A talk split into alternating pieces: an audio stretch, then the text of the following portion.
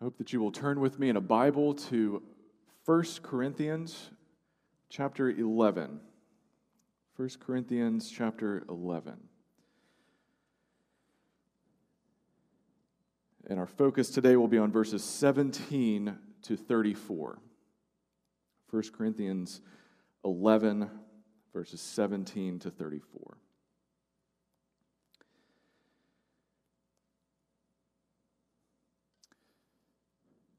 These little capsules here may not look like much.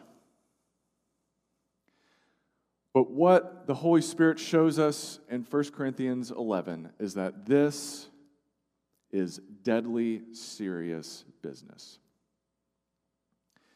This table, this meal, what this bread and this cup symbolize is deadly serious business. And in the church in Corinth back then, they got it all wrong.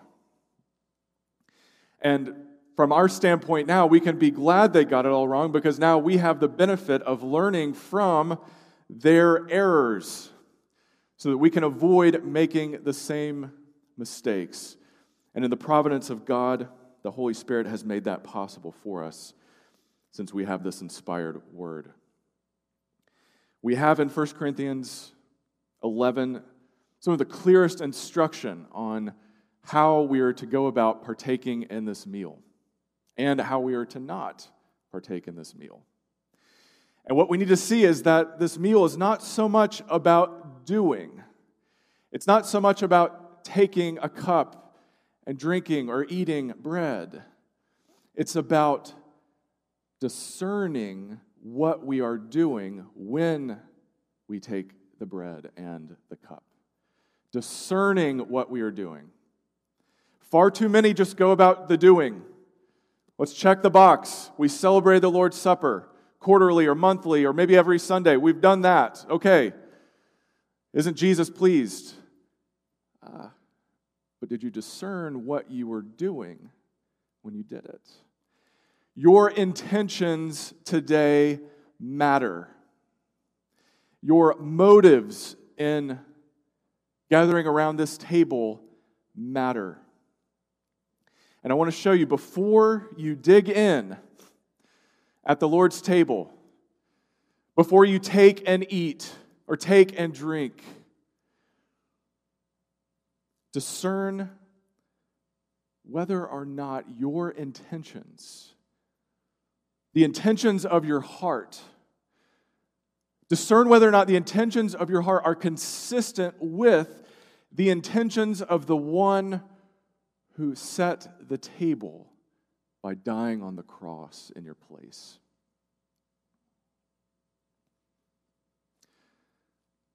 We don't set this table. The Lord Jesus does. And He didn't set it today, He set it 2,000 years ago when he shed his blood and gave his life for sinners on the cross. His intentions were driven by selflessness and humility and obedience. What are your intentions today? That's what we're going to see. So let's begin by reading verses 17 to 22. Verses 17 to 22. In the following directives, I have no praise for you, for your meetings do more harm than good. In the first place, I hear that when you come together as a church, there are divisions among you. And to some extent, I believe it. No doubt, there have to be differences among you to show which of you have God's approval. So then, when you come together, it is not the Lord's Supper you eat. For when you are eating, some of you go ahead with your own private suppers. As a result, one person remains hungry and another gets drunk. Don't you have homes to eat and drink in? Or do you despise the church of God by humiliating those who have nothing? What shall I say to you? Shall I praise you? Certainly not in this matter. What we have in these verses is an indictment, a sobering indictment of this church. And we today need to hear the indictment as well. Just look at what Paul's saying. He says, when you all gather, it's doing more harm than it is good. It's not for the better, it's for the worse. In other words, it would be better for y'all not together at all than to be doing what you are doing. Woo. Stern words, sobering words to be sure, especially when we feel them aimed at us. Does our gathering as Tabernacle Baptist Church of Raleigh do more good than harm? See, we tend to think it's just a matter of being here and doing this. It's a matter of making sure we have all the elements. There needs to be a sermon based on the Bible, there needs to be worshipful music, there needs to be a time of prayer. We need to have these things, and then it's good, right? Not so fast. Not so fast. While it's good and right for me to stand behind the Word of God and herald forth the good news of Jesus Christ out of His Word. This is also dangerous. Because if what I say is not consistent with the Word of God, and if the intentions of my heart are not aimed at pleasing my master, well, then it would have been better for me not to ever stand in the pulpit today. In fact, I'm bringing myself into more danger and more judgment if I do preach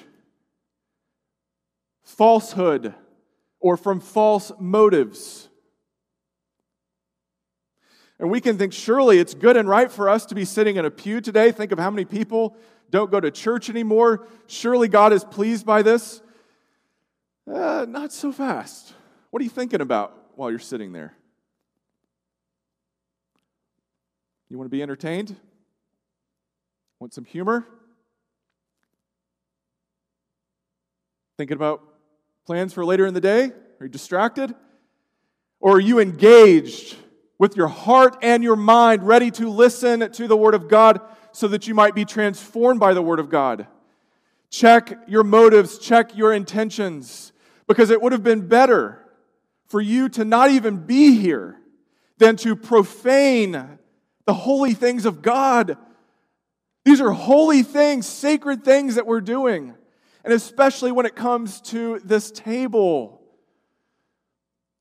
This table shows us the body of Christ, the blood of Christ. Be careful when you approach.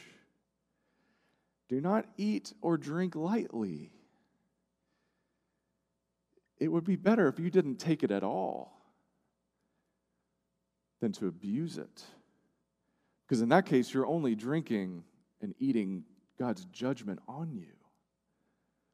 Be careful about your intentions and your motives. And Paul says, I hear that there are divisions among you. And as we've been studying 1 Corinthians, we've seen some of these divisions. And he says, to some extent, I believe it because there have to be differences in your midst in order to know those who have God's approval and those who do not. This is not a message you will hear very often in the church today that there must be division. That's not in question. Why? Because truth will always be contested. There will always be those who reject the truth. Some of them will claim to be Christians. Some of them will be there every Sunday. Some of them will support the church with their tithes and offerings. There have to be divisions. That's not in question. I know every time I stand up and proclaim the truth as God has made the truth known in His Word, there will be some who reject it outright. They don't want to hear the truth, they want what their tickling ears want. Every time. That's, that's par for the course, Paul's saying. This is how God proves His people by their genuineness. As gold or any other metal needs to be tested, so also God's people need to be tested to show whether or not you are genuine, to show whether or not I am genuine, or am I a counterfeit preacher? Or are you a counterfeit Christian? A hard word, yes. There have to be differences. But Paul's saying the issue is not whether or not there are divisions or differences, that's going to happen. The issue is what are you dividing over? What is it that's separating you? And in Corinth, as we see in 1 Corinthians 1, they're dividing over personalities. Oh, I'm on Paul's team. I'm on Apollos' team. I'm with Cephas, Peter. No, I belong to Jesus. I'm higher than all you guys. Personalities and preferences. That's what they're dividing over. And we see that they're dividing along socioeconomic lines. There are the haves and the have nots. And it's obvious when they gather who the haves are. You're dividing along the wrong lines. That's the indictment.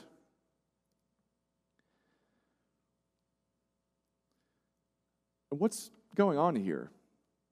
People getting drunk at the Lord's Supper? How could that possibly happen? Here's what's happening. In the ancient world at this time, parties were an especially big deal. They're a big deal now, but they were especially big deal because back then they didn't have weekends. They didn't have a five day work week. Holidays were what they had. And so, holidays are times when people can eat meat, they can celebrate, they can relax. Everybody looks forward to this. And holidays are also occasions when the rich, the upper echelon, the elite, can show just how much they have by hosting lavish parties. It's not that different now, really. But back then, this is really how you show what you've been given. Also, back then, many people in the lower classes didn't have their own homes, they lived in cramped apartments. It was only the very wealthy who had homes. And so when the early Christians were gathering, they were gathering in homes. They were gathering with whoever had the space to accommodate the church because they didn't have a separate church building at this time. So they're gathering people's homes. They're commemorating the Lord's Supper, but then they're allowing their culture to bleed into the church so that now their celebration of the Lord's Supper is starting to look like just another pagan festival where the rich are showing off and the poor are feeling inferior. And Paul says this should not be, you're not really celebrating the Lord's Supper when that happens. Your, your gatherings are doing more harm than good. Just stop. Just stop doing that altogether and stop calling it the Lord's Supper. If you want to have a party, if you want to get drunk, do it at home. Don't abuse the church of God. Don't despise God's people by abusing what is sacred and holy. The church that Jesus purchased with his own blood. How dare you? How dare we? Now, when we take the Lord's Supper today, I haven't done a strict calculation, but I think everyone has the same capsule in hand. I think everyone has the exact same amount. I mean, I can hold it up to the light.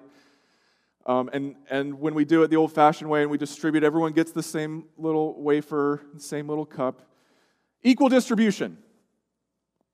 There's no way someone could have more, right?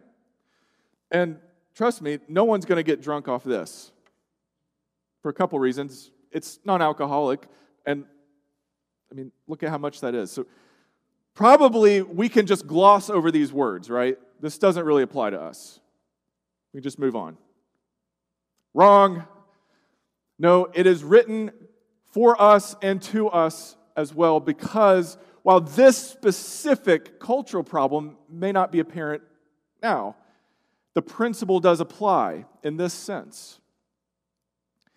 The sin of favoritism is an ever present danger for the Lord's church. The sin of favoritism is an ever present danger in the Lord's church.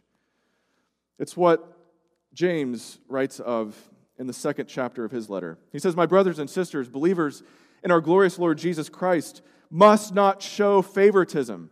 Suppose a man comes into your meeting wearing a gold ring and fine clothes, and a poor man in filthy old clothes also comes in. If you show special attention to the man wearing the fine clothes and say, Here's a good seat for you, but say to the poor man, You stand there, or sit on the floor by my feet, have you not discriminated among yourselves and become judges with evil thoughts? Just admit it. We evaluate people based on what they're wearing. Do they look like us or not? We evaluate people based on if they have the same cultural norms as us. Do they speak the same way as us? Do they have tattoos? Do they have their hair done in a spe- specific way? And we all have a bias in a certain direction. Favoritism. In the church, do we privilege those who give the most? Even if we don't know how much they give? We just kind of know that's a really prominent person out in the world, so they must be a prominent person in the church. Or that person doesn't have a very significant job in the world, so maybe they don't need a significant job in the church. Favoritism, it creeps into the church. Be constantly vigilant against it. We don't get to choose whom the Holy Spirit redeems and brings about the new birth in, do we? That's not up to me. It's not up to you. And we're told that the Holy Spirit works in people from every tribe, nation, and tongue. And so the church should reflect that. Are you ready for the church to reflect that diversity? Are you okay with that? Or do you look for a church that fits your general socioeconomic level? People that dress the way you dress and think the way you think. Be honest. Favoritism. But there's a deeper problem in Corinth and to some extent in any church. And it's a cousin, a close cousin to favoritism. And it's this selfishness. There is always selfishness among God's people, and we must be vigilant against it. And here's what it looks like it looks like people who think that the church exists to serve them. Oh, great, you got food prepared, prepared for me. Oh, okay, I'll dive in. I'm ready.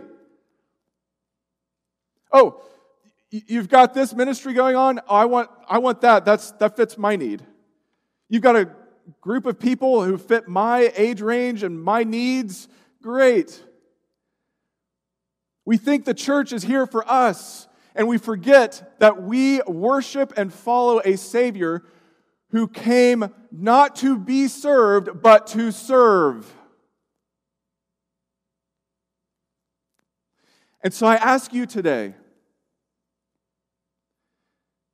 if you believe you have been redeemed by the blood of Christ shed on the cross, if you believe you have been born again by the Holy Spirit, if you believe you are a Christian,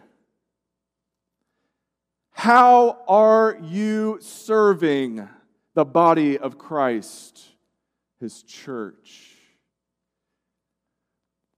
Are you serving anyone? If so, how? Examine your hearts, examine your lives. Be honest before God. Are you here to get something? Only? I hope you're getting something. But are you also ready to give something? to give your spiritual gift, to invest your talent, whether you have one or ten, to invest yourself and how God has made you or not. Be honest. How are you serving? That's the indictment. Don't come to the table, don't take the elements without asking that question and asking the, about the extent to which selfishness is present in your heart. Well, in verses 23 to 26, we have the correction. The correction. Paul writes, For I received from the Lord what I also passed on to you. The Lord Jesus, on the night he was betrayed, took bread, and when he had given thanks, he broke it and said, This is my body, which is for you. Do this in remembrance of me. In the same way, after supper, he took the cup, saying, This cup is the new covenant in my blood. Do this whenever you drink it in remembrance of me. For whenever you eat this bread and drink this cup, you proclaim the Lord's death until he comes. The correction. Paul says, This is not a meal for us to design as we please. He says, I handed on to you, I passed on to you what I received from the Lord. This goes straight back to Jesus, okay? Straight back to the source. And on the night he was betrayed, right when he knew the agony and the suffering he was going to endure in your place and my place, he picked up some bread and broke it and gave thanks and said, This is my body. Keep doing this to remember this night, to remember what I am doing for you. Don't just do it, discern what you're doing, discern what this is, discern my presence in your midst. In the same way, he took the cup and said, This is my blood in a new covenant, a covenant for forgiveness of sins.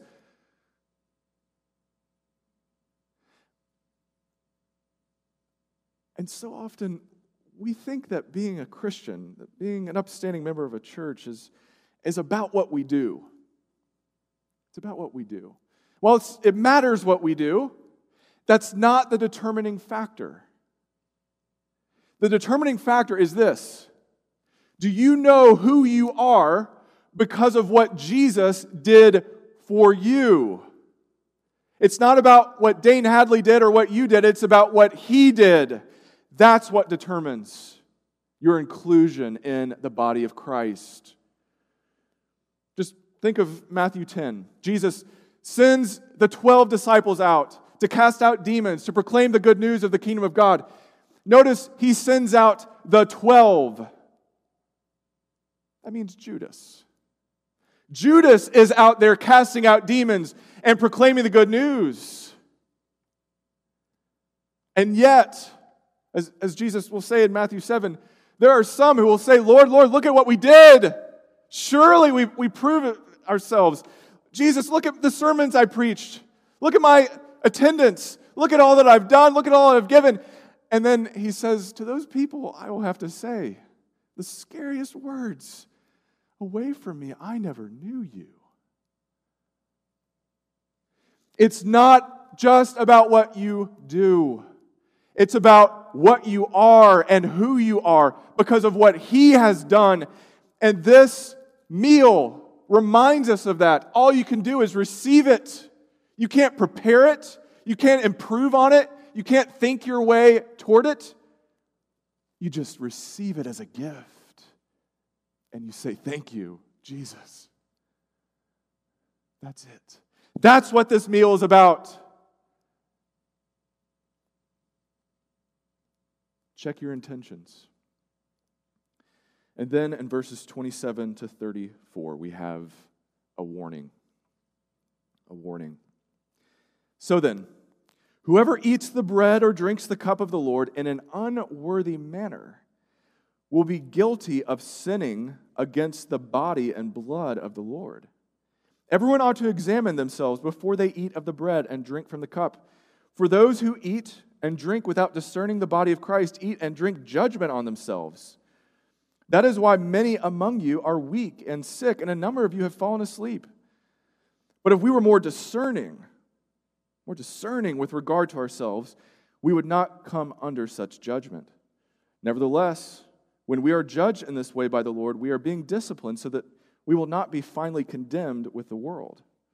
So then, my brothers and sisters, when you gather to eat, you should all eat together.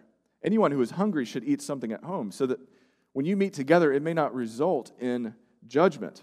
And when I come, I will give further directions.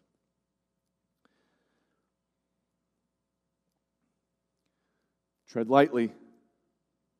This is deadly serious business. That's not just my opinion about it. This is the Word of God. And in particular, what do we need to be discerning? He says, discern the body. Discern the body. What does that mean? Well,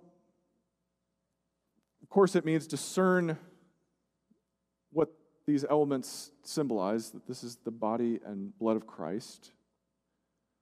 But it also means discern the body of Christ with your brothers and sisters, with other believers. Do you discern Jesus in our midst?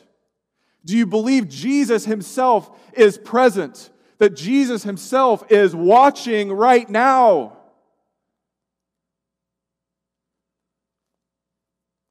Here's what we're to do.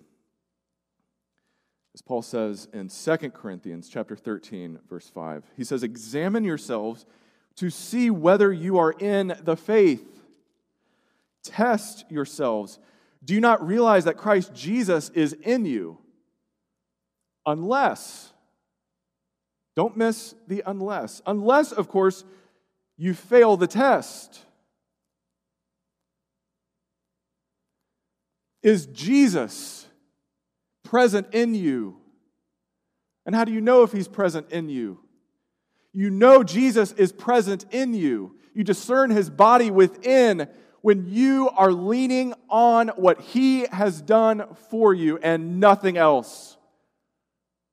When you know that when you stand before the judgment seat of Christ, you stand before God, as we all must, you know that you cannot point to anything you have ever done or said to justify your presence in heaven, save one thing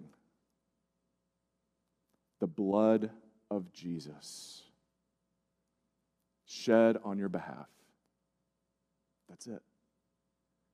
Do you trust that there is nothing that you can do or say to earn God's approval or favor? It must be given to you. You believe that? Well, then you're discerning the body of Christ in you. But don't stop there. We must also discern the body of Christ without in this room. And as we saw in 1 Corinthians 12, the body of Christ consists of hands and feet, eyes and ears. The more visible parts and the less visible parts, the parts we talk about and the parts we don't talk about. Do you discern Christ in your brothers and sisters? Or is, are you fine? It's just me and Jesus. I'm good. Don't need anybody or anything. Or do you say, no, I've been saved and brought into a community. I belong to God's people. Therefore, I have a duty to God's people. Don't take this cup or eat this bread without discerning your duty to the body within, to Jesus. Are you being obedient to Jesus in your own personal life? But also don't take it without discerning your duty to the body without. Are you contributing your gift? Are you hiding it? Are you sitting on it? Or do you love the people of God enough? Warts and all, yes, warts and all. Do you love the people of God enough to step up, to say, Lord, here I am. Speak, for your servant is listening. I want to help. If I need to take out the garbage, I'll take out the garbage. If I need to trim bushes, I'll trim bushes. If I need to serve in the nursery, I'll serve in the nursery. If I need to teach a class, I'll teach a class. If you want me to serve on a mission trip, I'll serve on a mission trip. Just speak. I'm ready. What do you want me to do? I will not abuse or take for granted the body of Christ. Are those intentions in your heart or not?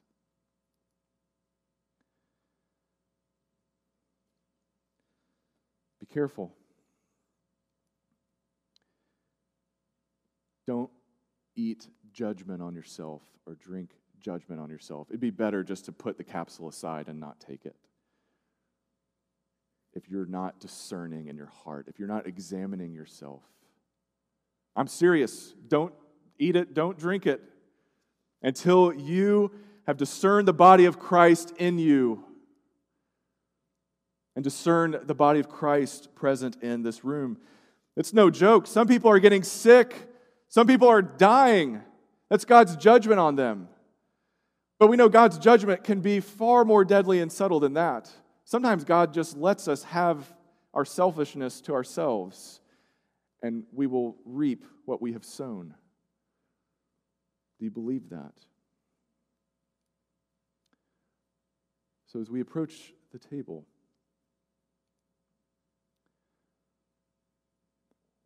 challenge every single one of us to do business with God. To search your life, search your heart. Not just to, to think about it, but think where is there an area of my life where I am not completely obedient to Jesus? I know I'm holding this back. I don't want him to have this. He can have everything else, just not this. Not this. Don't touch this. I, I don't want to do that. Is it someone you need to forgive? Is, is it a, a prompting that you have felt over and over to, to say something, to do something, and you keep putting it off and putting it off? You just don't want to do it? Examine your heart. Seek his forgiveness. Repent and live differently. Repent and live differently. What is that in your life? I have no authority to pardon you. I'm not a priest. But I can point you to a Savior who not only has the authority to forgive you, he has the willingness to forgive you. And I have his word on the subject that all those who come to him, he will never drive away. All those who come to him, all those who approach his table with humility, with selflessness, with a desire to be obedient, he will never drive you away. So, yes, think carefully, examine, test, but come. If the Spirit is prompting you to take this and you believe this is the body and blood of Christ, take it and enjoy His forgiveness. He will never drive you away if you come to Him. We're going to take a few moments before we partake. to look in, to reflect, to do business with God.